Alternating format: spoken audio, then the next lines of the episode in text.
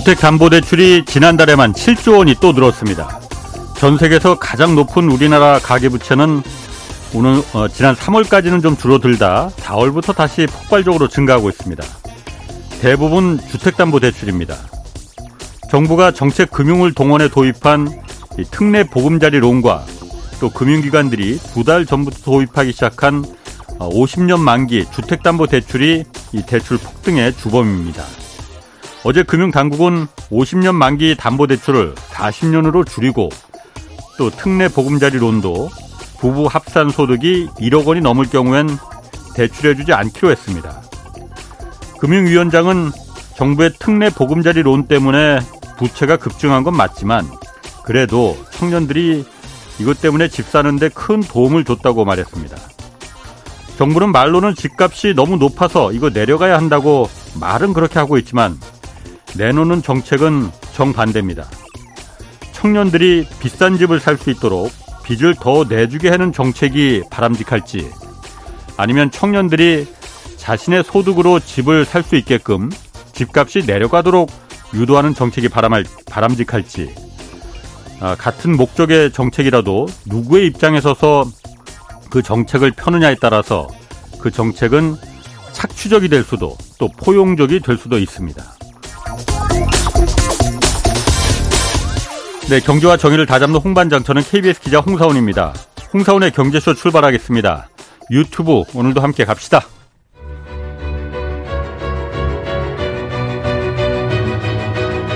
한국의 닥터둠 거시경제의 거장 김영익 교수의 실전 경제 스쿨. 지금 꼭 알아야 할 경제 핵심 정보만 쉽고 정확하게 알려드립니다. 네, 지난달 미국 물가 상승률이 다시 올랐습니다. 그또 미국의 시장 금리도 지금 계속 오르고 있는데 자세한 시장 상황 좀 살펴보겠습니다. 김영익 서강대 경제대학원 교수 나오셨습니다. 안녕하세요. 네, 안녕하십니까. 그 간밤에 미국 8월 그러니까 지난달 물가 상승률 발표됐잖아요. 예. 예. 3.7%로 다시 올라갔어요. 지난달이 3.2%가 그랬죠. 예, 그렇습니다. 어. 원래 시장에서는 한 3.6% 올라갈 것이다 그랬는데 어. 3.7% 예상보다 어. 높게 나왔고요. 예. 그 다음에 천월비도 무려 0.6%는 올랐어요. 어. 이게 연일로 따지면 7.8%는 올라간 겁니다. 그래서 6월에 3.0%였는데요. 예. 뭐 지금 3.7%까지 어. 올라갔습니다. 그래서 물가가 음. 왜 이렇게 올랐느냐 그러게. 보니까 에너지 가격이 예. 예, 지난달보다 8월에 한 거의 5% 정도 올라버리니까요. 에너지가는 국제 유가를 말씀하시는 예, 유가도 필요, 예. 예. 다른 에너지 가격, 원자재 가격까지 올라버리다 예. 보니까요. 음. 이렇게 물가가 올랐었습니다. 그럼에도 불구하고 어제는 음. 뭐 달러 지수가 좀 하락했고요. 국채 수익률도 음. 오르지는 않았었어요. 음. 예, 그런 거는 그 근원 물가라고 있거든요. 예, 예. 예 근원 물가는 뭐 에너지하고 음식료를 제한 거, 어, 곡물 뺀 예, 거, 예. 예. 이거는 뭐 예상과 같은 4.3%. 예. 이거는 지금 상승세가 좀 둔화되니까. 예. 예, 그래도 이게 긍정적이다 이렇게 좀 반응했던 것 같습니다만은 예. 문제는 앞으로 물가가 더 오를 것인가.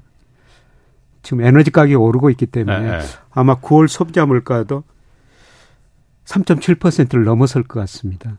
이번 달에도? 예, 예.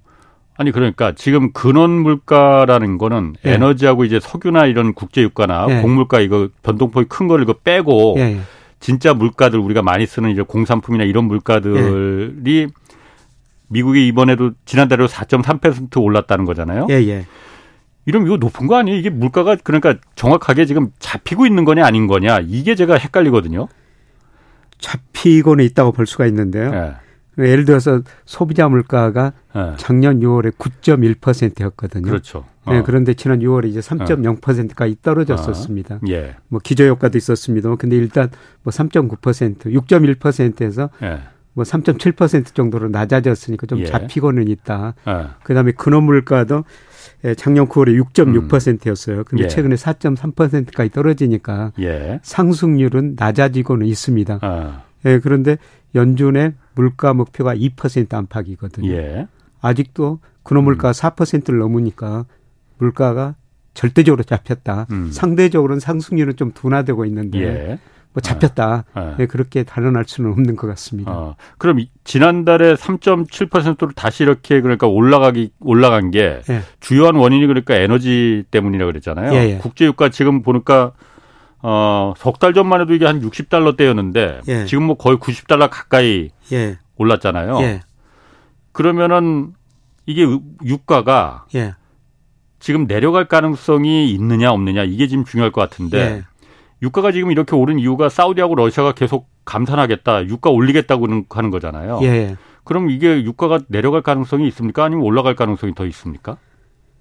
예, 당분간은 조금 높은 수준 유지할 것 같은데 유가가 예. 이렇게 오르는 거는 말씀하신 것처럼 사우디가 감산했고 그다음에 음. 3분기에 미국 경제가 지금 너무 좋습니다. GDP 좋아요? 예, GDP 나오라고 어, 그러는데요. 참, 지금 침체 온다 온다 그러는데 예, 언제 올라나? 지금 3분기 네. 성장률 전망치가 5.6% 정도 나오고 있어요. 연율로. 미 국이? 예. 이렇게 수요가 어. 늘다 보니까 예. 사우디는 감산하고 예, 예. 이렇게 경제 성장은 높으니까 공급은 줄어들고 수요는 늘으니까 유가가 예. 높은 수준 유지할 수밖에 없죠. 음, 중국이 그러니까 침체 그 경기가 안 좋다 하더라도 미국 예. 자체가 이렇게 좋아버리니까 예. 거기서 쓰는 석유가 많으니까는 유가가 계속 오른다. 그렇죠. 근데 이제 문제는 미국 경제가 계속 이렇게 좋을 것인가. 예. 지금 너무 좋거든요. 예. 어. 4분기에는 미국 경제가 아마 소비가 감소하면서 마이너스 성장할 가능성이 있습니다. 3분기 계속 높았기 때문에. 예. 예 그러면은 4분기 원유 수요는 조금 둔화될 가능성이 있고요. 예. 예 그다음에 뭐 저 같은 경우는 국제 유가를 볼 때 우리 코스피를 봐요. 우리 코스피? 예. 국제 유가하고 우리 코스피하고 뭔 상관이 있길래? 우리 코스피가 네. 국제 유가에도 1개월 선행하고요. 네. 세계 경제를 나타내는 구리 가격에도 1개월 선행하거든요. 수출을 많이 해서 그런가? 그렇죠. 우리나라가, 우리나라가 GDP에서 수출이 차지하는 비 45%예요. 예.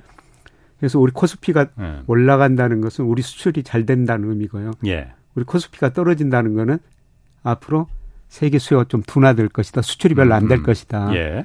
예. 그런데 우리 코스피가 8월 초에 뭐 2660까지 갔다가 뭐 최근 2,550 안팎에서 움직이고 예. 있거든요. 예. 예. 이거 최근에 우리 코스피가 어. 떨어졌어요. 네. 예, 그러면은 단기적으로는 유가가 떨어질 수 있다. 아, 우리가 수출이 좀 코스피가 줄어든다는 거는 우리가 수출이 잘 안 된다는 얘기고 예. 그럼 세계 경제가 잘 수요가 줄어든다. 어, 줄어든다. 근데 우리 수출이 안 되는 게 뭐 어제 올 얘기가 아니고 지금 벌써 1년, 2년 가까이 지금 되는 거잖아요, 지금. 예. 그런데 그게 어, 맞습니까, 그러면은?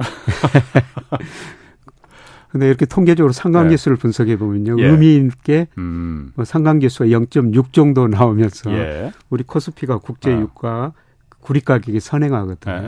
예, 그래서 우리 코스피 뭐 한국 경제를 그래서 뭐 세계 경제 풍향계다 뭐 탄광 속의 예. 카나리아다 예. 미국 경제학자들이 이런 음. 이야기를 하는데요. 네. 우리 코스피가 그렇게 선행하고 있어요. 어.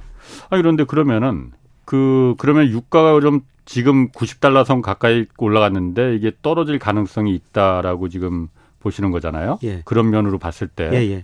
근데 오페크 이 석유 수출 기구 모임 이 오페크에서는 전망하기를 4분기에는 전 세계에서 그 하루에 예. 부족한 석유가 330만 배럴이 될 거다. 예. 이렇게 지금 물론 오페크가 자기네들이 수출하는 데니까 더 석유값 올려받기 위해서 네. 이런 분석을 내놓는 걸 수도 있겠으나 예. 지금 어쨌든 사우디가 하루에 100만 배럴씩 감산하고 있잖아요. 예, 러시아도 지금 30만 배럴인가 50만 배럴인가 감산하고 예. 있잖아요. 예. 이거보다도 앞으로 더 부족해질 거라는 거잖아요. 예. 그러면은 유가가 그래서 여기 얘네들은 이제 100달러 간다. 100달러 넘어설 거라는데 내려가는 게 아니고. 글쎄요, 세계 경제 아주 좋아지면 그 100달러 정도 갈 수가 있을 텐데요. 예, 예. 예 저는 아까 말씀드린 음. 것처럼 4분기에는 미국 소비가 예. 감소할 것이다. 예. 그래서 미국 수요가 감소할 것이다. 예, 예 그렇게 보고 음. 있거든요. 음. 그래서 지금 미국 소비가 너무 좋은데요. 예. 뭐 소비가 감소할 요인들이 여러 가지가 있어요. 예. 예 음. 예 금리를 인상해 가지고 이자 부담이 올라갔죠. 음. 예, 그다음에 미국 가계 저축률이 지금 지나치게 낮은 수준까지 떨어졌어요. 예. 최근에 좀 미국 실업률이 오르고 있는데요. 예. 미국 사람들이 이제 돈을 다 써버려 가지고 쓸 돈이 없으니까 음. 일자리를 지금 찾아 나서고 있거든요. 예, 예. 어. 그리고 미국의 그 실질 가처분 소득이 2020년 말보다 지금이 더 낮습니다. 예. 음. 물가고 임금도 올랐는데 물가가 더 많이 올랐기 때문에 음. 그래서 쓸 돈이 별로 없어요. 예. 그래서 아마 4분기부터는 미국 소비가 감소하고 예. 뭐 원유 수요가 좀 줄어들면서 음. 100달러는 넘어서기는 좀 저는 힘들 것 같다는 생각이 듭니다. 그렇군요. 그럼 또 한 가지가 지금 그 석유가 어쨌든 오페크에서 감산을 하면은 예. 사우디나 러시아가 감 그 감축하는 양이 워낙 크니까 다른 데서 좀 보충을 해야 되는데 어, 지금 일단 방법은 몇 가지가 있긴 있는 것 같아요. 일단 예. 미국에서 전략 그 비축류라는 거 있잖아요. 예. 그 작년에 이제 석유 워낙 그 석유값 올라갈 때 그 잔뜩 다 방출을 해서 예. 그 석유값을 좀 진정시켰었잖아요. 예. 그때 뭐 사우디도 말 안 듣고 그랬으니까. 예. 근데 그거를 다시 방 그그 그 지금 그걸 다시 내놓으면 되는 거잖아요. 예. 근데 그 지금 많이 비축을 안 해놨다면서 미국이 또 석유 가격이 예. 쌀 때요. 예, 그렇죠. 미국 정부가 목표하는 게 7억 배럴이거든요. 근데 가장 최근 통계 보니까 비축해 놓은 게 3억 2,740만 배럴. 절반만. 목표치 절반도 아, 안 됩니다. 예. 예. 그래서 이것도 예. 사실 그 내놓기도 쉽지 않을 것 같습니다. 그러게. 그래서 유가 하락하려면은 음.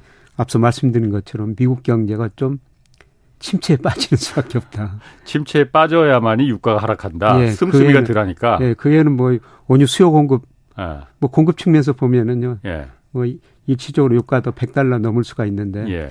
예 제가 계속 말씀드립니다마는 예. 미국 경제 침체만이 예. 예. 유가를 안정시키는 요인이 될 것이다. 예. 예, 그렇게 볼 수밖에 없어요. 그런데 그 사실 미국이 경기 침체가 온다는 얘기는 작년부터 이제 계속 그 장단기 금리차 역전하면서도 계속 그 얘기는 전망은 있었지만은 예. 계속 아직은 안 오고 있잖아요. 예. 그런데 제가 이렇게 보니까 미국이 어쨌든 행정부가 예. 반도체 지원법이니 IRA 인플레 감축법이니 도입을 해서 예. 말이 인플레를 감축을 시키는 법이지 예. 실질적으로는 전 세계 미국 전역이 지금 다 공사판이잖아요. 예, 예. 전 세계 한국도 그렇고 대만도 그렇고 미국 들어가서 다 공장 짓고 거기서 일자리를 만들어내고 있으니까 예. 그래서 오히려 인플레를 그게 감축을 시키는 게 아니라 오히려 더 유발시키는 법안 아닌가라는 생각도 드는데 예. 이렇게 전 세계 공 투자들이 미국으로 몰리고 미국 전역 공사판이 돼서 일자리가 늘어나고 그러는데 경기 침체가 이거 오겠느냐. 예. 근데 미국 어. GDP에서 설비 투자가 차지하는 비중이 15%밖에 안 됩니다. 음, 소비가 예, 소비가 차지하는 비중이 71%거든요. 음, 예, 예. 그래서 미국 경제는 절대적으로 소비에 의존하는 경제라는 예. 겁니다. 음. 예, 그런데 조금 더그 자세히 살펴보면요. 예. 예, 아까 미국 가처분 1인당 실질 가처분 소득이 2020년 말에 예. 한 6만 7천 달러 정도 됐어요. 지금도 그 수준 조금 못 미칩니다. 예. 어. 예, 그리고 금리가 오르다 보니까 가처분 소득에서 금리 부담이 2021년 1월에는 1.3%였어요. 물론 우리보다는 미국이 훨씬 낮습니다. 금리 부담이라는 게 뭐 그래 이자 돈 내는 이자 이자 내는 거예요. 아. 가처분 소득에서. 근데 아. 최근에 2.5%로 올라 버렸고요. 아. 예, 지난 2010년 평균이 예. 한1.9% 되거든요. 예. 예, 그리고 가계저축률이 작년에 3.7%였습니다. 예. 이게 어. 언제 수준이냐면은 2007년 금융위기 직전에 음, 음. 3.4%였거든요. 예. 장 2000년 이후로 장기 평균이 한 6.6% 정도 돼요. 예. 음. 많이 써버렸다는 거죠. 음. 예. 그래서 쓸 돈이 별로 없다. 예. 예. 그래서 지금 3분기까지는 쓰고 있는데 아, 아. 아 마 4분기 되면은 쓸 돈이 없어가지고 소비가 많이 줄어들 것 같습니다. 아, 그래도 가처분 소득이 아까 말씀하신 대로 1인당 6만 몇천 달러가 있으면은 예. 그거 그거 쓰는 거 아니에요? 그러니까 아까 말씀하신 대로 금리가 올라서 예. 이자 부담이 예. 1%에서 2.5%로 올랐다 하더라도 예. 2.5%면은 그렇게 크게 부담이 되려나라는 그 그래서 그것 이자 부담 2.5% 때문에 물건을 안 사고 휘발유 안 넣고 그러려나 그런 생각이 좀 어, 제가 드는데. 그래서 아마 서서히 금리 인상 부담을 느낄 것 같습니다. 아. 예, 제가 저 미국이 언제 그 금리를 인상했을 때 소비를 줄이느냐. 예. 이거 보니까 12개월에서 한 20개월 사이에 예. 시차를 두고 영향이 많이 나타나더라고요. 예. 그래서 작년 3월부터 올렸으니까 예. 이제 그 서서히 음. 뭐 금리 인상 효과가 음. 구체적으로 나타날 시점입니다. 그렇군요. 네. 그러면 어쨌든 유가가 왜냐하면 우리나라에도 굉장히 중요하잖아요. 네. 이게 유가가 다시 인플레를 물가 상승률을 다시 건드리냐 마느냐 중요한 영향이 되니까. 네. 그럼 김 교수님 말씀대로라면 지금 상황을 봐서는 미국이 지금 이렇게 활활 타고 있는 소비, 미국 경기가 꺾어지고 침체에 들어가야만이 유가가 떨어질 거다. 예. 그리고 침체에 들어갈 것으로 예상된다라는 거잖아요. 예. 만약 그런데 안 들어가면 유가는 오르는 거네 그러면은. 그렇죠. 어. 또 한 가지 방법은 예. 이란 산하고 지금 베, 네수엘라 원유 그그 이걸 갖다 시장에 유통시키겠다는 뭐 그 얘기들이 있잖아요. 예. 얼마 전에 한국에도 그러니까 이란산 동결 예. 자금 예. 풀어줬고 미국이 예. 그거로 봐서는 이란산 석유나 베네수엘라 석유도 곧 시장에 풀리는 거 아닌가? 미국 입장에서도 좀 답답할 거 아니에요. 요새 어. 사우디가 너무 말을 안 듣니까요. 어. 미국 말 정말 안 듣죠. 그러니까 작년에 저 네. 중간 선거 앞두고 바이든 대통령이 사우디 가가지고 네. 원유 생산 좀 늘리라 네. 이랬는데 망신 주고 그냥. 예, 사우디 외무장관이 네. 금방 바이든 떠나자마자 우리 논의한 적도 없다. 예. 예 그리고 어. 중국 원유 수출하는데 그걸 위안화로 받아버리겠다 이렇게 예, 예. 이런 이야기를 그렇지. 하고 있지 예, 예. 않습니까? 예, 예. 그래서 미국이 그 이란 생산을 늘릴수록 유도할 수밖에 없는 상황인 것 같아요. 예. 그런데 사우디가 한 달에 7월 생산 보니까요. 900만 배럴 정도 생산했는데 이란이 한 280만 배럴 정도 생산합니다. 아, 한참 떨어지긴 떨어지는구나, 예. 이란이. 예. 그래서 사우디 감축분만큼 이란이 더 늘리면 되는데 예. 과연 이란이 그렇게 늘릴 수 있을까? 아, 이거는 좀 아, 지켜봐야 될 것 같습니다. 그렇군요. 예. 그러면 지금 물가도 지금 이번 달 지난달에 이렇게 다시 올랐고 어, 유가도 지금 그 잡힐지 안 잡힐지 모르는데 다음 주 목요일 날 미국 기준금리 기준 결정하잖아요. 예, 예. 현재는 그 5.5%입니다. 예, 예. 예. 어, 어떻게 전망하십니까? 지금 시장에서는 동결한다 이런 얘기는 많이 있는데. 예. 우선 그 시장 컨센서스 어제 미국 물가 나오고 어, 어 CME라고 선물 시장 있지 않습니까? 그 FedWatch라고 있는데요. 예, 예. 예, 거기 보니까 뭐 내년 5월까지 동결이다. 시장 음. 기대치입니다. 음. 예. 5.25에서 5.50%. 예. 그리고 내년 6월부터 인하해 가지고 내년 연말에는 4.25에서 4.5% 그렇게 6월부터 인하할 것이다. 아. 예, 그렇게 예상하고 있는데요. 예. 이건 어디까지나 이제 물가하고 경기에 달려 있는 것 같아요. 음. 예, 그런데 저는 4분기부터 내년 상반기에 미국 경제가 침체에 빠질 것이다. 시장은 내년 6월부터 금리를 인하할 것이다. 예. 근데 저는 금리 동결은 시장하고 같은 생각인데요. 아. 금리 인하 시점이 내년에 1, 4분기일 수도 있다. 더 빠를 예, 거다. 좀 더 빨리 아, 보고 아. 있습니다. 왜? 왜 그렇게 보세요? 미국 경제가 네. 마이너스 성장, 수요가 위축되면은 음. 지금 음. 공급 측면에서 유가가 올라가지고 물가 상승 요인인데요. 예. 지금 미국 경제가 좋다 그러는데 예. 지금도 실제 GDP가 잠재 GDP 밑에 한 0.5% 미만에 있거든요. 음. 근데 최근에 저 Bloomberg consensus 가장 최근치 보니까 올해 미국 경제가 2.0% 성장한다고 그러는데요. 예. 내년에 0.9%. 그다음에 IB들 평균 노무라 때문에 그렇지만은 평균치가 0.2%예요. 음. 그만큼 소비 중심으로 미국 경제가 내년에 나빠진다는 겁니다. 예. 음. 예, 그러면 수요가 위축되니까 물가 상승률은 낮아지고 예, 음. 경기는 침체에 빠지면은 예, 금리 인하 음. 시점이 좀 빨라질 수가 있는 것입니다. 음, 그렇군요. 김 교수님이 항상 그 얘기를 하셨잖아요. 채권 시장이 제일 똑똑하다라는 예, 예. 얘기 하셨잖아요. 예. 요즘 그 미국 그 채권 시장 보면은 미국 국채 수익률이 계속 다 올라가고 있잖아요. 예. 특히 10년물 국채 같은 경우는 4.2%그 예. 정도에서 계속 떨어지질 않더라고요. 예. 국채 수익률이 올라간다는 건 시장 금리가 올라간다는 거고 국채 가격은 떨어진다. 떨어진다는 얘기잖아요. 예. 다시 말해서 국채를 지금 그 인기가 없다는 거잖아요. 예. 이 그러면은 이게 미국 10년물 국채 같은 경우는 지금 16만에 최 16만 16년 만에 최고치로 지금 그 올랐다. 다시 말해서 국채 가격이 16만 원 최저치로 지금 폭락했다는 얘기인데 예, 예, 예. 이거는 어떻게 해석을 해야 됩니까? 그러면 이거는 지금 미국 채수익률 올라간 것은 예. 지금 물가가 예상부터 좀 불안하고요. 예. 예 그다음에 연준이 양적 긴축하면서 계속 그 국채를 팔아야 되지 않습니까? 예, 예. 예. 이런 상황에서 중국마저 국채를 많이 팔고 있어요. 예, 예. 예 중국이 2000 예. 12, 23년에 1조 2천억 달러 미, 미 국채를 보유하고 있었거든요. 예. 근데 올 6월 보니까 8,354억 달러로 예. 많이 그 줄였습니다. 예. 그리고 일본마저도 미 국채를 줄이고 있거든요. 예, 연준이 국채를 음. 팔고 있는 상황에서 중국도 국채 팔고 저 일본도 음. 국채 파니까 예. 국채 가격은 떨어지고 예. 금리는 예, 올라가고. 올라가게 되는 것이죠. 예. 그런데 얼마나 올라갈 것인가. 그래서 일부에서는 뭐5% 넘을 것이다. 예.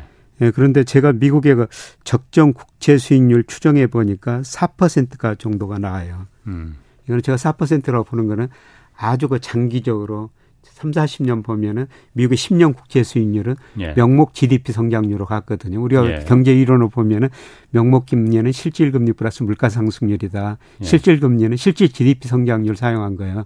실질 GDP 성장률 플러스 물가 상승률이 음. 명목 GDP거든요. 예. 근데 예. 장기적으로 미국은 똑같거든요. 예. 그런데 미 의회에서 추정한 거 보니까 적정 금리, 적정 명목 GDP 성장률이 뭐 잠재 성장률이 한 예. 4% 정도 나와요. 음. 그래서 4%가 적정 금리라는 겁니다. 음. 예, 그래서 지금 여기 4.3%까지 갔으니까 뭐 여기서 2로 벗어날 수는 있죠. 예, 그런데 음. 벗어나면 벗어날수록 적정 금리 수준에서 2로 벗어나니까 결국은 적정금리 네. 수준에 접근할 거라는 거죠. 적정금리 수준으로. 네. 뭐 적정금리 수준에 접근하려면 뭐냐면은 우선 물가 상승률이 낮아지거나 네. 경제 성장률이 낮아져야 돼요. 예. 네. 그런데 앞서 Bloomberg consensus나 제가 IB consensus 말씀드렸습니다만은 내년에 미국 경제가 1% 이하 성장한다는 겁니다. 예. 예. 그러면은 금리가 떨어질 수밖에 음, 없죠. 음. 사실 제가 생각보다 미국 금리가 좀 덜 떨어졌는데요. 예. 사실 저 변액보험 어. 제가 저 거기 가입해가지고 미국 국채 사놨는데 지금 손해 보고 있는데요. 어, 국채 가격이 워낙 떨어졌으니까. 예, 그렇습니다. 어. 어. 예, 그런데 뭐 내년 경제 성장률, 어. 물가 상승을 고려하면은 어. 뭐더 어. 국채 수익률이 내년에는 더 떨어질 것이다. 그래서 그냥 그 국채 사놓은 거 그당 보유하고 있습니다. 김 교수님이 그 변액보험으로 미국 국채 사놔서 지금 그, 그 자꾸 그 안 떨어지길 바라시는 거 아니에요? 이해 충돌인데 그거. 아, 제가 뭐 그것 좀 사놨다고 그러겠습니까? 그 농담으로 제가 네. 드린 말씀이고 네. 제가 그 부분도 좀 그 기억에 납니다. 김 교수님 예, 전에 말씀하신 게 왜냐하면 김 교수님 말씀을 제가 다 그 이 고개를 항상 끄덕끄덕하면서 제가 듣거든요. 예전에 미국 국채 금리가 그 낮았 얼마 전 몇 달 전 낮았었잖아요. 네. 낮았을 때 그때 그런 얘기 하셨거든요. 채권 시장이 워낙 똑똑해서 예. 시장 금리가 저렇게 낮아졌다는 거는 기준 금리 보고 자 예. 봐라 너도 빨리 내려와라는 신호를 보내주는 거라고 했거든요. 예. 그럼 지금은 시장 금리가 왕창 올라간 거잖아요. 예. 그럼 이것도 채권 시장이 예. 기준금리 너 너무 낮아 빨리 낮아서 올라와 예. 이렇게 신호를 보내주는 거는 아닙니까? 뭐 그런 신호는 좀 보내줬다고 볼 수가 있는데요. 예. 예, 그런데 문제는 지금 기준금리가 5.5%지 않습니까? 예. 10년 국제 수익률은 4.3%. 10년 국채가 더 낮죠 기준금리보다는. 예, 그리고 예. 예, 미국의 2년 국채 수익률도 지금 한 4.9% 정도 되거든요. 예. 음. 너무 기준금리가 너무 벌어져 버렸다는 아, 겁니다. 아. 예. 시장 금리가 똑똑한 건 맞는데요. 예. 예. 근데 시장 금리가 얼마나 똑똑하냐면요. 예. 시장 금리가 이 8월 물가 상승률이 높을 걸 알고 미리서 올랐다는 겁니다. 시장 금리가 8월 물가 상승률이 높을 걸 알고 예. 먼저 올랐다. 예. 그럼 어떻게 알고 먼저 올랐을까 얘는? 그 시장이 똑똑하다는 겁니다. 아, 똑똑해서. 예. 근데 어. 어제 막상 이제 예상보다 더 높게 나오는데 어제는 예. 오히려 조금 떨어졌어요. 예. 예. 미리서 올라 버렸다는 겁니다. 그래요? 그럼 다음 달에는 좀 그 물가 상승률이 낮아질 가능성도 하루 봐서는 좀 모르겠긴 하겠지만은. 예. 근데 다음 달 물가 상승률은 제가 아. 예상해 보니까 예. 한3.9% 정도 나와요. 음. 그러면 시장 금리가 지금은 떨어지기는 힘들다는 거죠. 그렇군요. 그리고 아마 올 연간 기준으로 하면은 예. 우리나라도 그렇고 미국도 그렇고 9월이 정점일 것 같습니다. 예. 사실 우리 소비자 물가도 지난거 6월 달에 2.3%였어요. 예. 그래서 목표치에 접근한다고 좋아했었는데 8월 달에 3.4%가 나와버렸거든요. 예. 어. 아마 9월에는 미국이나 우리나라나 예. 뭐 이런 게 유가 상승 때문에 물가 상승이 더 높게 나올 거예요. 어. 예, 그래서 당분간 시장 금리가 높은 수준 유지할 텐데 예. 예, 저는 미국이나 우리나라나 9월이 물가 상승률 정점이라고 보고 있거든요. 지금 9월이 예, 이번 달이 이달이 예. 예, 그러면 이제 이달 중순부터는 시장 금리가 예. 서서히 10월 예. 이후로 물가 상승이 낮아질 걸 기대하면서 음. 좀 떨어질 수가 있다는 겁니다. 9월이 정점이라고 보는 이유는 경기 침체가 올 거기 때문에. 예, 수요가 위축될 음, 것이기 때문에. 그렇군요. 예. 고 그런데 경기 침체가 온다는 얘기는 지금 한 반년째 듣고 있어 갖고 약간 좀 고개가 제가 좀 갸웃갸웃합니다. 예. 뭐 다음 달에 올지 근데 보고. 그거를 좀 너무 미리 저도 간 적이 있었는데요. 예. 근데 작년 하반기부터 미국의 10년하고 2년 국채 수익이 역전됐지 않습니까? 그렇죠. 아. 역전되면 가게 반드시 경기 침체가 왔어요. 예. 역전되니까 사람들이 야 당장 올 것 같이 이야기했는데요. 아하. 그리고 시차를 두고 꼭 나타나는 거거든요. 예. 네. 이제 1년이 넘었어요. 어. 어. 그러면은 예. 장단기 금리 역전도 얘기를 하셨으니까 예. 한때는 장단기 금리 차가 원래는 예. 장기 금리가 더 높아야 되는데 예. 오히려 단기 금리가 더 높아져 갖고 그래서 예. 경기 침체 신호다 이렇게 하셨잖아요. 예. 이 격차가 한 1% 포인트를 넘었었거든요. 지금은 그런데 0. 이게 많이 줄어들었잖아요. 0.8뭐 이 정도. 그럼 경기 침체 강도가 좀 약해지는 겁니까? 그럼 이것도 보면은? 예, 이제 시차를 두고 어. 이게 회복된다는 거는 또 내년 상반기 미국 경제 침체에 빠졌다가 하반기부터는 어. 회복될 수 있다. 아니 그러니까 제가 묻는 거는 아, 정도 격, 차가 장단기 금리 격차가 1% 포인트 이상 이렇게 커졌으면은 경기 침체가 세게 오는 거고 예. 지금은 그럼 예를 들어서 이게 0.7% 포인트 차로 줄어들었으니까 예. 경기 침체가 오더라도 좀 약하게 오는 거 아니냐 그걸 물어보는 거거든요. 아닙니다. 이미 그 1% 포인트 높아진 게 예. 그게 경기 침체를 반영합니다. 아. 근데 경기 침체 아직 안 왔잖아요. 그러니까 미국에서. 근데 조만간 올 거라는 아, 거죠. 아, 그거는 1% 포인트 반영했던 게 예. 이제 앞으로 올 거고. 예. 아, 그래 순차적으로 지금 0.7% 포인트는 그 다음에 예. 또 천천히 또 회복될 거고. 예. 아, 최근에 저 연준 예. 뉴욕 연준에서 추정한 거 보니까요. 예. 장단기 금리 차로 저 미국 경기 침체 확률을 추정했는데 예. 지금 75%까지 침체 확률이 높아졌습니다. 어. 조만간 온다는 거죠. 어. 이거는 제가 추정이 한게 아니라 예, 예. 미국 뉴욕 음. 연준은행에서 추정한 거거든요. 음. 예. 그럼 그 시차로 보면은 조만간 이제 금, 그1% 포인트 차의 그 경기 침 격, 역전차만큼 경기 침체가 한번 조만간 올 예. 거고 예. 한그 1% 포인트 차 된 게 한 세네 달 됐었으니까 예. 세네 달 뒤에는 조금씩 이제 좀 경기 침체가 좀 완화되는 그렇죠. 마이너스 성장폭이 음. 많아졌다가 조금씩 어. 완화되는 모습이라는 겁니다. 야, 그 미국 그 국채 시장이 그 돗자리 깔아야 될 것 같은데 그 만약 그게 맞는다면은 어. 그럼 그래서 저 어. 일부 저 경제학자들이 미국 유명한 저널에다도 싣고 있는데요. 예. 복잡한 거시경제 모델로 미국 경제를 예측하는 것보다 예. 장단기 금리자 하나 가지고 예측했더니 예측력이 더 높더라. 음.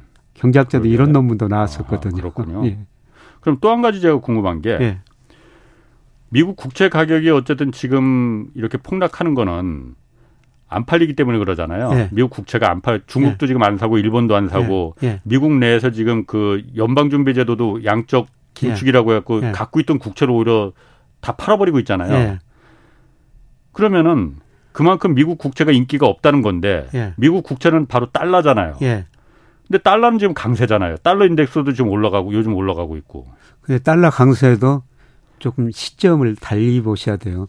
어. 달러 지수가 선진국 통화에 대해서 달러 지수라고 그러는데요. 예. 얼마 전에 100까지 갔죠. 예. 최근에 105까지 올랐는데요. 예.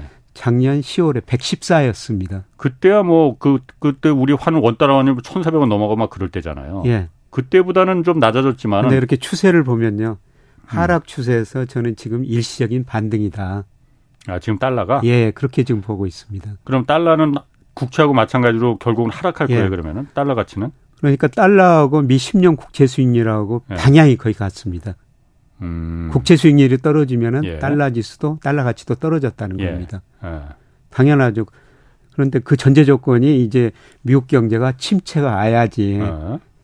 뭐 물가 상승률 낮아지고 미국 10년 국채 수익률 금리가 떨어지고 예. 그러면은 달러 지수도 떨어진다는 거죠. 그래서 음. 대전제 조건은 그 앞에 전제 조건은 뭐 지금 장단기 금차가 예고한 것처럼 미국 경제가 침체에 와야 되는데 예. 뭐 침체가 안 오면은 예.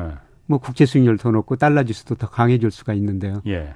과연 미국 경제가 침체에 올 것인가? 어. 뭐 이게 이제 가장 큰 관심사가 될 수가 있겠습니다. 그러면 미국 그 지금 미국 경기 침체가 와야만이 물가도 잡히고 아까 유가도 좀 잡히고 어 달러는 좀 반대이기 있지만은 예, 예. 그럼 미국 행정부는 미국 예. 정부는 예. 미국 내에서 경기 침체가 오길 바랍니까? 오지 않길 바랍니까? 그냥 Goldilocks를 바라죠. soft landing. 어, 그렇지. 예. 근데 뜨겁지도 않, 차갑지도 않고 그냥 어. 계속 꾸준하게 좋은. 예, 꾸준하게. 어. 예, 그런데 경제라는 건 뭐 soft landing 한 경우는 거의 없어요. 예. 특히 미국 경제는 굉장히 탄력적이거든요. 예. 대표적인 게 미국 고용인데요. 그래서 2020년 3, 4월 달에 코로나로 소비가 줄어드니까 미국 기업들이 두 달 사이에 2,200만 개 일자리를 줄여버리거든요. 예, 예. 10년 동안 늘었던 일자를 단 두 달 사이에 줄여버린 나라가 미국이란 나라입니다. 음. 지금 소비가 늘어나니까 미국 기업들이 고용을 많이 늘려놨죠. 근데 앞으로 소비가 줄어들면은 기업 매출이 당장 영향을 받고요. 음. 이익 줄어들거든요. 예. 그럼 기업 CEO 입장에서는 야, 그동안 내가 일자리를 너무 많이 만들어 놨구나. 그렇죠. 음. 갑자기 해고해 볼 수가 있다는 예. 겁니다. 예. 예. 그래서 연착륙이라는 거는 미국 경제에서 거의 없어요. 예. 네. 어. 항상 경착륙만 있더라. 예. 예. 어. 그러면 지금 아까 말씀하신 대로 달러 같은 경우에 그 이게 지금 국채하고 마찬가지로 내려갈 가능성이 크다라고 했잖아요. 예. 지금 원 달러 환율만 보더라도 1,400 1,300원대 지금 거의 뭐 예. 고착화된 것 같아요. 예. 계속 1,300원대 아래로 지금 내려가질 않고 있잖아요. 예. 그럼 이것도 그럼 원 달러 환율은 내려가겠네 그러면은요. 뭐 예전에도 그러니까 그 김 교수님이 예. 제가 예전 얘기를 자꾸 하는데 예. 자꾸 이걸 그 상기시켜 드려야 예, 예. 시청자들도 다 알고 있으니까 예, 예. 1200원대 아래로 내려갈 거라고 곧 하셨잖아요. 예, 근데 안 내려갔어 지금. 그래서 그런데 내려가겠네 그러면은요. 예, 저는 내려가리라 보고 있습니다. 근데 음. 단기적으로는 제가 9월에는 뭐 제 유튜브 같은 방송에서요. 어. 환율이 1,350원 이상으로 9월에는 올라갈 수 있습니다. 9월에는. 예. 예. 아. 근데 1,330원 올라갔다가 지금 예. 좀 조정 보이고 있는데요. 예. 예. 저는 뭐 이번 달에는 주가도 더 많이 떨어지고 음, 음. 특히 미국 주가가 더 많이 떨어지면서요. 예. 금융시장 불안하면서 환율 더 올라가리라 보고 있습니다. 음. 근데 중기적으로 보면은 예, 저는 달러 지수가 예. 작년 114에서 정점을 치고 하락하는 과정이다. 예. 예, 제가 그렇게 보는 거는 내년에 그 미국 경제가 성장률이 뭐 제뿐만 아니라 아까 Bloomberg가 뭐 IB들 consensus 말씀드렸습니다만 1% 이하다. 음. 국채 수익률 떨어진다. 예. 국채 수익률하고 달러 지수는 상관계수가 예. 예, 음. 0.4 정도 되거든요. 음. 같은 방향으로 움직인다는 예. 거죠. 아. 예, 그리고 미국의 대내 불균형이 너무 심화됐어요. 대내 불균형. 예, 정부 부채가 지금 아. GDP 대 120% 정도 되고요. 대순부채가 67%입니다. 예. 어. 예. 그래서 2011년에 S&P가 미국 국가 신용급 떨어뜨렸고요. 예. 예. 제가 피치가 뭐 최근에 떨어뜨렸고 조만간 저는 무디스가 미국 국가 신용도 한 단계 내리리라고 보고 있습니다. 무디스도 예, 예. 무디스도 내린다. 예. 그러면은 또 한 번 요동칠 것 같은데 그러면. 예, 그렇습니다. 피치 때도 요동쳤는데 무디 무디스가 무디스는 피치아보다는 훨씬 더 영향력이 있는 평가 기관이라면 네, 그렇죠. 어. 그리고 세계 중앙은행이요. 예. 달러 보유 비중을 계속 줄이고 있어요. 그렇죠. 예. 그래서 외환 보유액 중저 예. 2000년에 71%를 예. 달러로 가지고 있었는데요. 예. 작년 말에 58%가 유출이었습니다. 예. 작년에 달러 가치가 그렇게 올랐는데도 오히려 세계 중앙은행이 다 줄이고 있거든요. 예. 음. 그러면 저기 그 달러 인덱스, 달러 가치는 절대적인 달러 가치는 그렇게 점 점진적으로 내려가는 추세라고 하더라도 예. 어, 이 원달러 환율 같은 경우에 원화의 가치 같은 경우에 뭐 중국 위안화나 일본 엔화보다도 예. 더 떨어졌잖아요. 예, 그렇죠. 그건 왜 그런 거예요? 그거는 우리나라 수출 의존도가 높기 때문입니다. 우리 GDP에서 음. 수출이 차지하는 비율이 45%예요. 예. 그러니까 세계 경제가 어려우면은 수출 의존도가 높은 한국 경제가 예. 제일 어려움을 겪을 것이다. 예. 예. 그리고 그래서 세계 경제가 불안할 때나 달러 가치가 오를 때 우리 돈 가치가 제일 많이 떨어져 버리거든요. 예. 예. 그런데 세계 경제가 안정되거나 달러 가치가 떨어지면은 환율이 제자리에 돌아옵니다. 음. 근데 아까 그 1200원 제가 말씀 그거 드린 거는 예. 당장이 아니라요. 어. 아, 한참 서서히 떨어져 가지고 아, 아. 예, 제가 우리나라 그 적정 환율 추정해 보니까 예. 1150원 정도 나와요.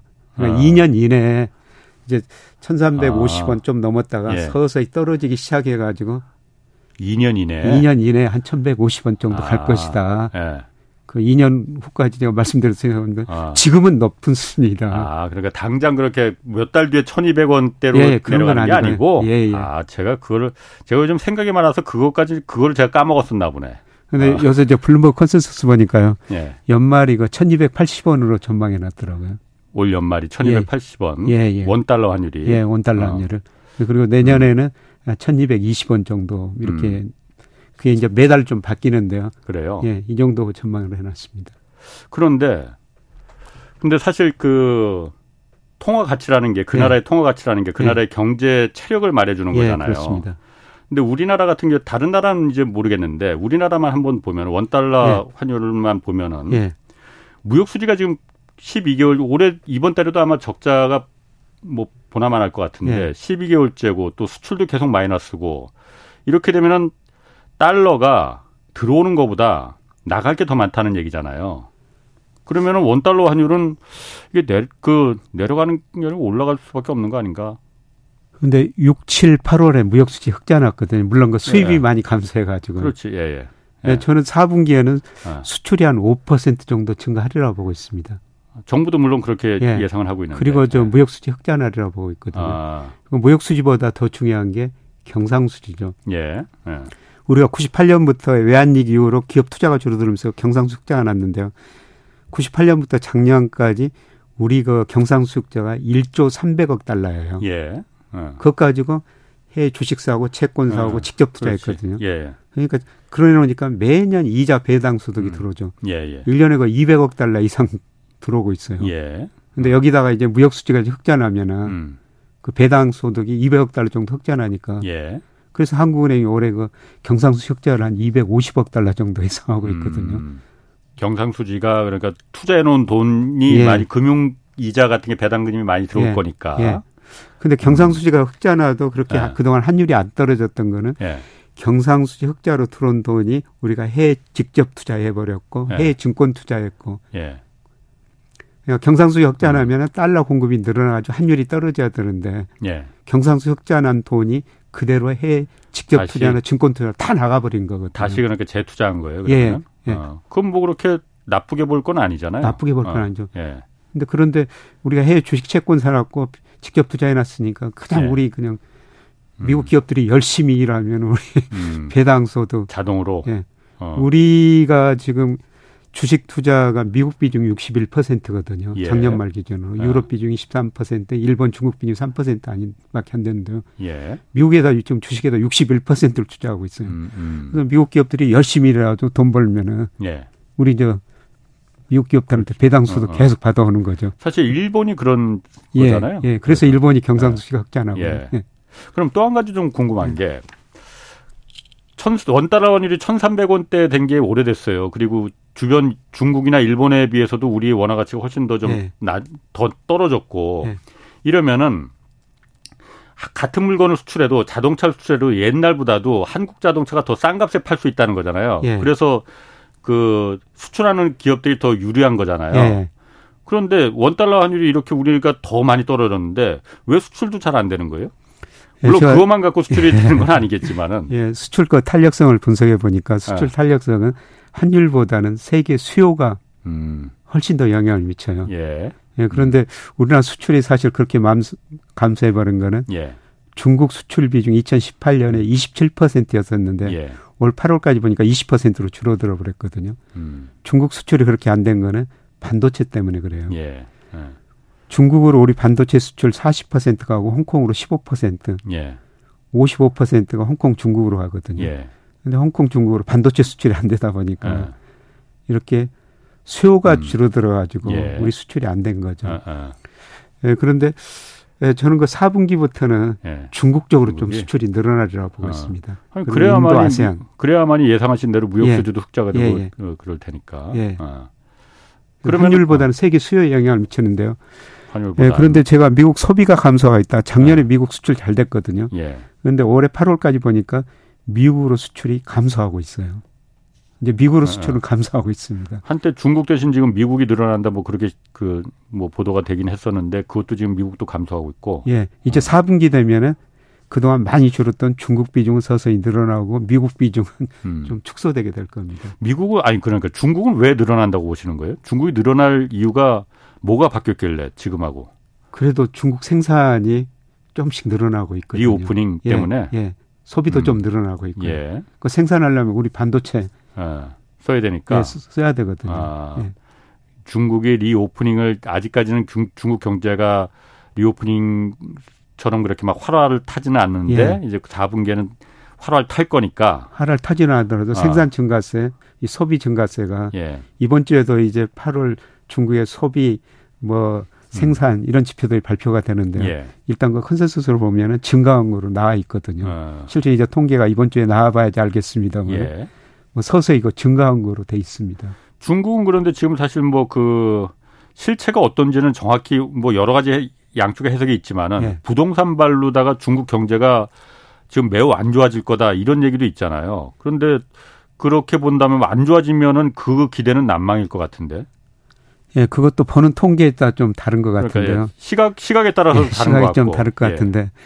예, 그런데 우리가 그 80년대 말에 3조 호황으로 수출이 예. 잘 되다가 3조 호황이 끝나고 수출이 안 되니까 그 노태우 정부 들어가지고 경제 성장이 떨어지니까 건설로 경기를 부양했었거든요. 예. 예, 그때 우리 GDP에서 건설업하고 부동산 서비스업 비중이 16%까지 올라갔어요. 음.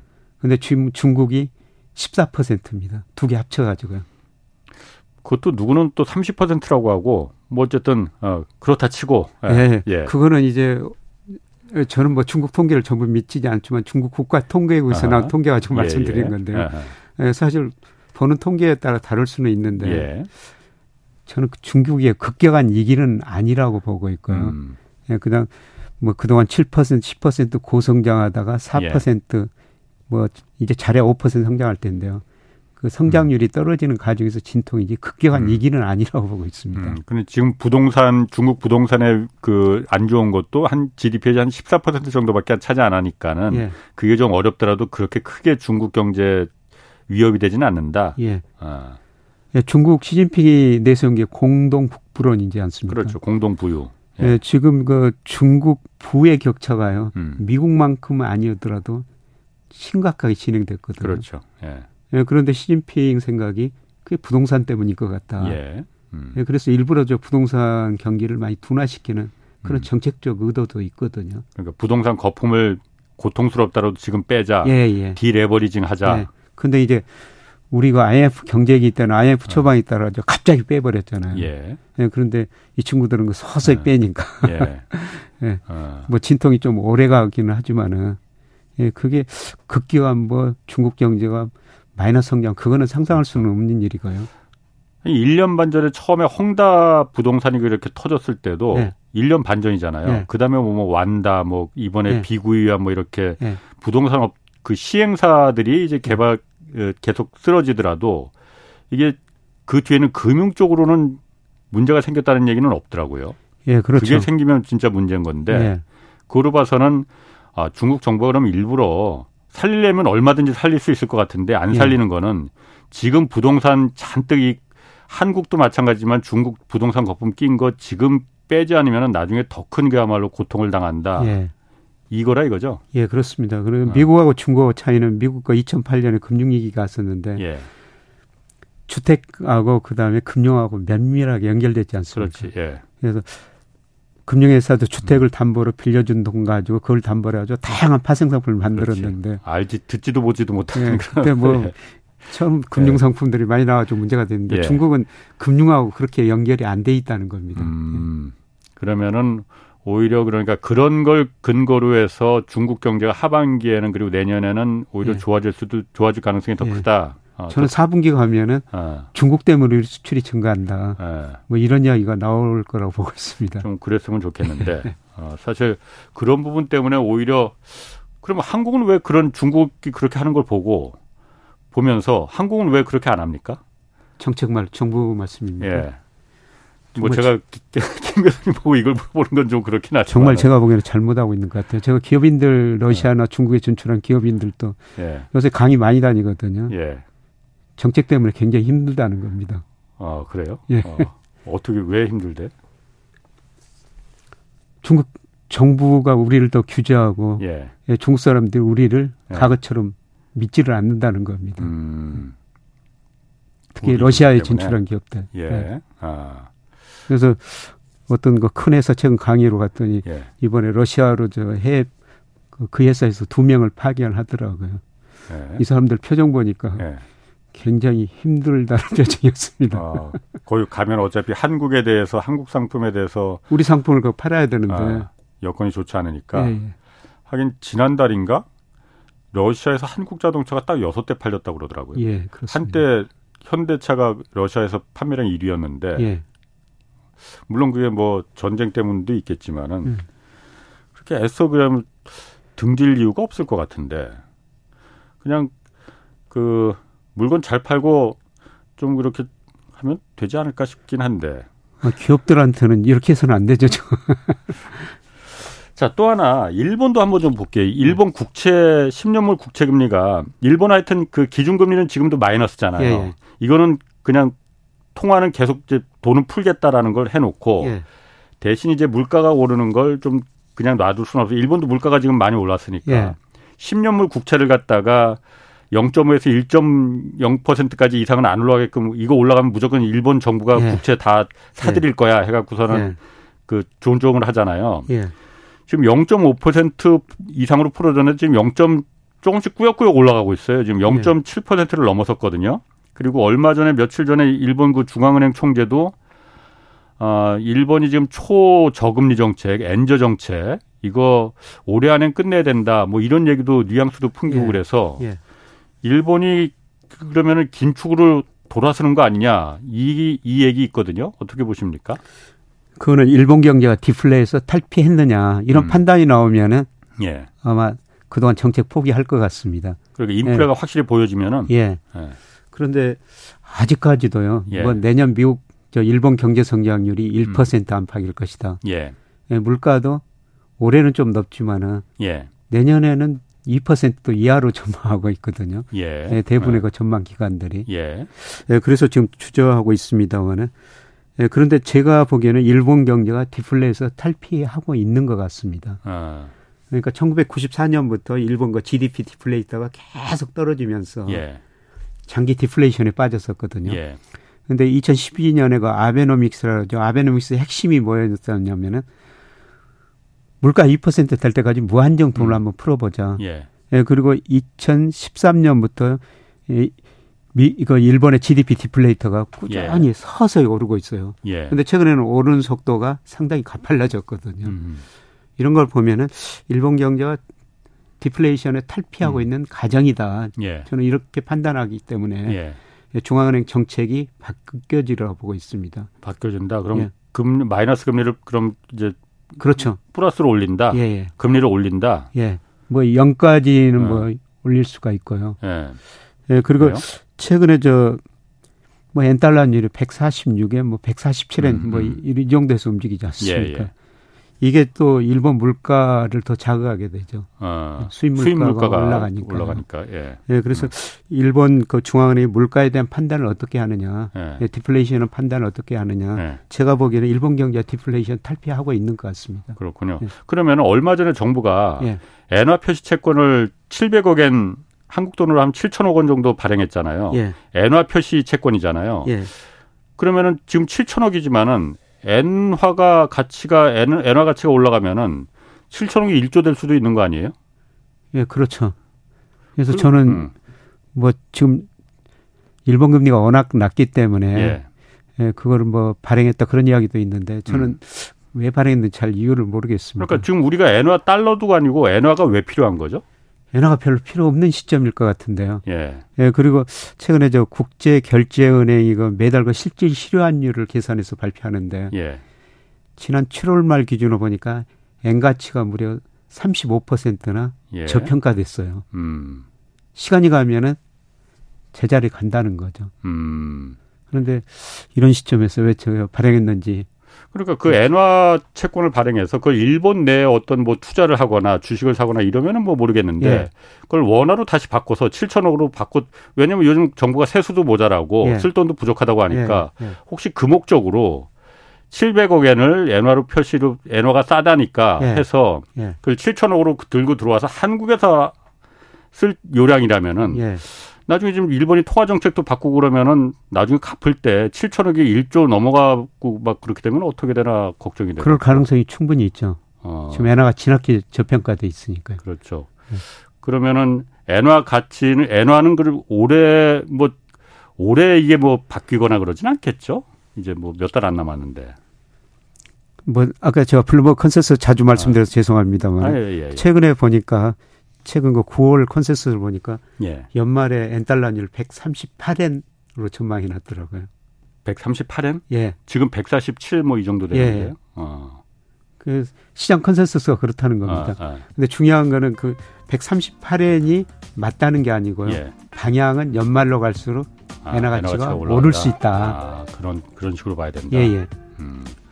그러면 이 부분을 연합회 시채권을 정부가 어쨌든 간에 쓸 돈이 뭐 어디다 쓰려고 이걸 발행했는지 모르겠지만 네. 하여튼 환율도 잘 좀 판단을 해야 될것 네, 같아요. 환율 판단 잘해야 될 것 같습니다. 알겠습니다. 김영익 서강대 교수였습니다. 고맙습니다. 네, 고맙습니다. 내일은 오건영 팀장과 미 연준과 일본의 통화 정책 자세히 살펴보겠습니다. 홍사원의 경제쇼였습니다.